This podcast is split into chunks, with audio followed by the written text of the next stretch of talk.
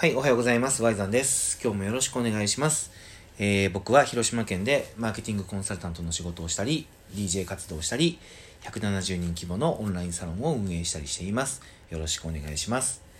えー今日はですね、SNS のあのテーマをね、僕は話してるんですけど、今日は、あの、信頼できる友人の情報は強いと、えーいうテーマでお話しさせていただきます。この番組は平瀬留美さんの提供でお送りさせていただきます。はい。というわけで、えー SNS は信頼できる友人の情報が強いっていうところなんですけど、これも、まず SNS をね、えー自分の仕事ややりたいことに活用していこうと思った時に、まあこれ絶対押さえておかないといけない。まあ理解をしておかないといけないっていうところで、ちょっとまあ、あのーこの最近は考え方の基礎的な部分をね、お伝えしてるんですけど、ここをまあ振り返っておくっていうのは非常に重要なことかと思ってまして、というのが、まず、あのー大前提として知っておかないといけないのが、今、えっと、時代がどういう状況になってきてるかっていうのを、やっぱりこう、しっかりと知っておく必要があるかなと思うんですよね。なんで、まあ、あの、今日はシンプルにその1点だけ話したいんですけど、SNS で知人の情報が強いっていうのは、おそらく感覚的にも、あの、いろんなところで目にしていることもあると思うんですけど、なぜ強いのかっていうところを、もう一回ちょっとおさらいしておきたいんですよ。で、えっ、と、それは、情報が単純に、まあ、めちゃめちゃ増えてるっていうところによるところが大きいのかなというふうに思ってるんですね。まあ、単純な話なんですけど、えー例えばですよ。例えば数年前は100個しかなかった情報が、今1万個とかになってたら、当然その情報を得るっていう、選ばれるっていうのが難しくなるじゃないですか。つまり、こう、企業が発信する情報とか、えーそれぞれが、こう、こういうことやりたいとか、こういうことやり、えーこういうことがありますよっていうような情報の発信が、めちゃめちゃ数年前と比べて爆発的に増えてるんですよ。それは、えーやっぱりインターネットのおかげで、誰でも情報を発信するっていうことができるようになっちゃったから、まあ、この流れはある意味当然ですよね。別に難しく考える必要なくて、情報を発信する人が増えたから、情報の量が増えたと。で、情報の量が増えたら、選ばれるっていうのが、まあ、難しくなる。そこで、えー普段なら広告っていきたいところなんですけど、広告っていうのも、もうユーザーが、あ、これ広告だよねっていうのが分かるようになってしまったので、まあ好き好んでね、まあお金を出せばこれが、あの、ここに掲載できるって分かってるものを見ようとしないじゃないですか。昔はね、僕もコンビニに並んでるじゃらんの雑誌を見て、関東で見開きで、ね、こう出てる宿を見て、あ、ここすごいいいところなんだろうなと思いながら見てたんですけど、まあ今もうみんなわかりますよね。あれが広告で、えっ、と、お金を払ったら載せれると。つまり、あのもう自分が目につく情報っていうのを、本当にそうなのって思うような感覚がね、ついてしまったから、本当にこう何を選んでいいのか、わからない状況になってるんですよ。今ね。で、そうなってくると人はどうなるかっていうと、まあ、やっぱこう信頼できる友人の情報を頼りにする。まあこうなると思うんですけど、これまあ非常に自然な流れで、おそらくみんなもね、わかると思うんですよ。僕もね、結構、あのーこんな仕事したり、サロンもやったりとかしてるので、あのーまあ、コンサルとかをね、するときに、結構最後になんか質問ありますか？みたいなこと聞いたら、あの、おすすめの本を教えてほしいとかってやっぱよく言われるんですよ。これもね、やっぱすごいよくイメージできると思うんですけど、本って何選んでいいかわかんないですよね。で、大体、あのーみんな売れてて平積みになってる本とか、あのー、ホリエモンとか西野さんとか、えー今をね、時代を引っ張っていくっていう人の本を、まあ、とりあえず読んでおけばいいのかなっていうところで、そこが爆発的に売れたりしてるんですけど、ただ、あのーなんだろうな、みんな同じ本読んでたら、みんな差が出なくなっちゃうというか、そういう漠然とした不安があるのか、なんか、あのーちょっともう一品読みたいみたいな欲求がある人が、おそらくまあ多いんじゃないかなと思うんですよ。ただ何を選んでいいかわからないと。まあ、そんな時に多分僕にイメージで聞いてきてくれる人が多いのかなと思ってるんですけど、これもやっぱりどちらかというと僕のことを信頼してくれてて、で、僕がまあ本読むの好きでよく読んでるというのを知ってるから聞いてくれてるのかなってやっぱまあ思うんですよね。でね、まあこんな風に信頼してる友人の口コミが選ばれやすいっていうことになったと思うんですけど、この、あの、友人の口コミっていうのは、聞いてもらいやすいっていう性質があるっていう話をしたんですけど、実はもう一個強みがあって、僕はこれがね、やっぱり一番、あの、抑えとかないけないところなのかなと思ってるんですよ。それが何かというと、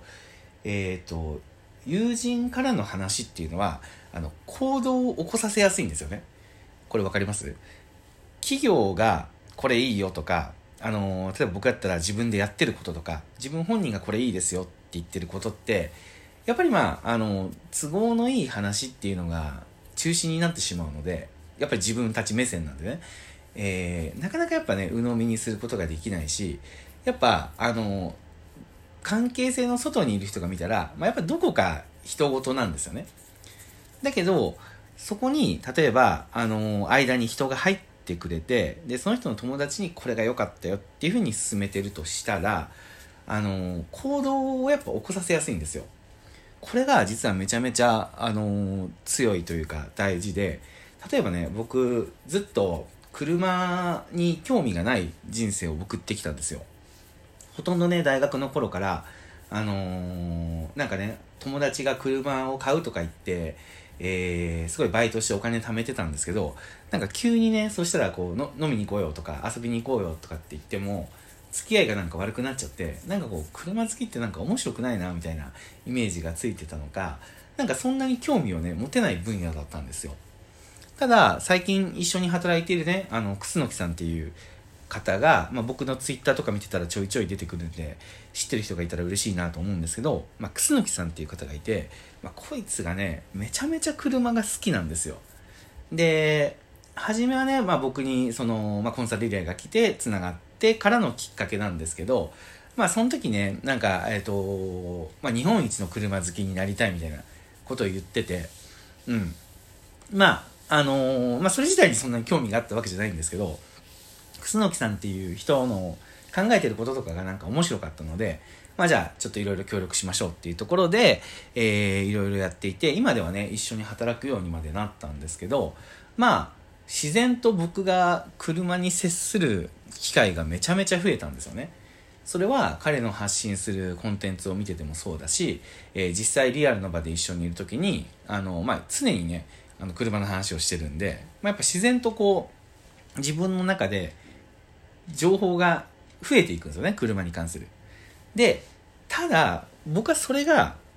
単純に良質な情報だけだったら、そんなに興味を持つことはないと思うんですよね。ただ、やっぱりね、何かっていうと楽しそうなんですよね。彼がね。で、楽しそうなのを見てたりとか、あの、一緒に YouTube で、その車やバイクのカスタムの動画をね、まあ僕は車のことはできないので、えー、ナレーションとかを入れたりとか、企画を考えたりとか、あの動画の構成とかタイトルとか、まあそういうマーケティングの部分をね、あのー、考えたりとかして手伝ってるんですけど、そんな風にしてると、これ面白いもんでね、徐々になんかやっぱ車が気になってくるんですよね。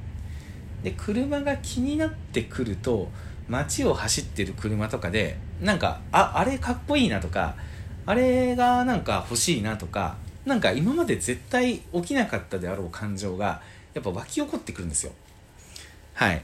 というような話を聞いて、まあ、どう思うかっていうところなんですけど、これを僕がもしトヨタとか、あのー、何？車、えっと、マツダとかか、が、あのー、良質な情報を僕にこう、一生懸命ね、送ってくれてたとしても、まあ、絶対にそうはならないと思うんですよ。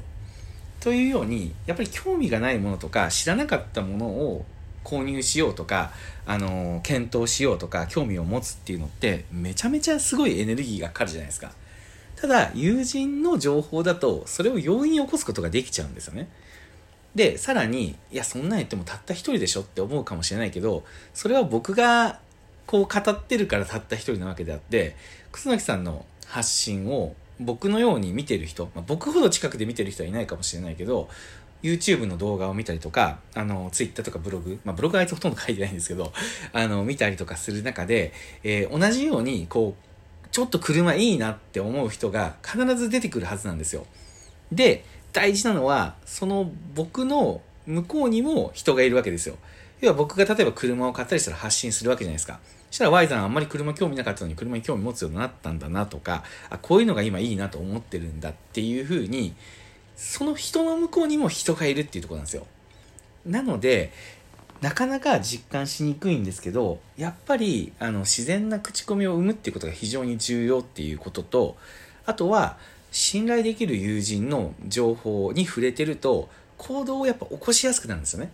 企業とかが発信してる一方的な都合のいい情報じゃなくて、やっぱり彼が楽しそうにしてたりとか、あのー、なんていうか、生の声っていうのはやっぱり聞いてたから僕の心も動くわけであって、これがやっぱり広まりやすいっていうのと作りやすいっていうのが SNS なんですよ。で、一個ね、最後も時間がないんで大事なところ一個だけなんですけど、今の話聞いてたら、別に SNS だけがそうじゃないっていうところがまたポイントなんですよ。僕はやっぱリアルでもね、その彼の生活に触れてるので、やっぱり行動が起こしやすくなるっていうのはあると思うんですけど、逆に言うと、それを、あの、インターネットでできちゃうのって SNS だけだと思うんですよ。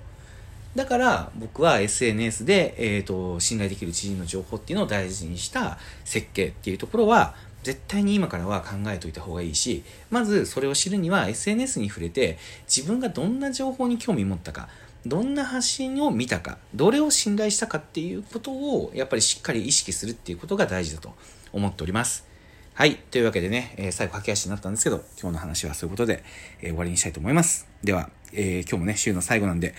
明日から週末、頑張っていきましょう。よろしくお願いします。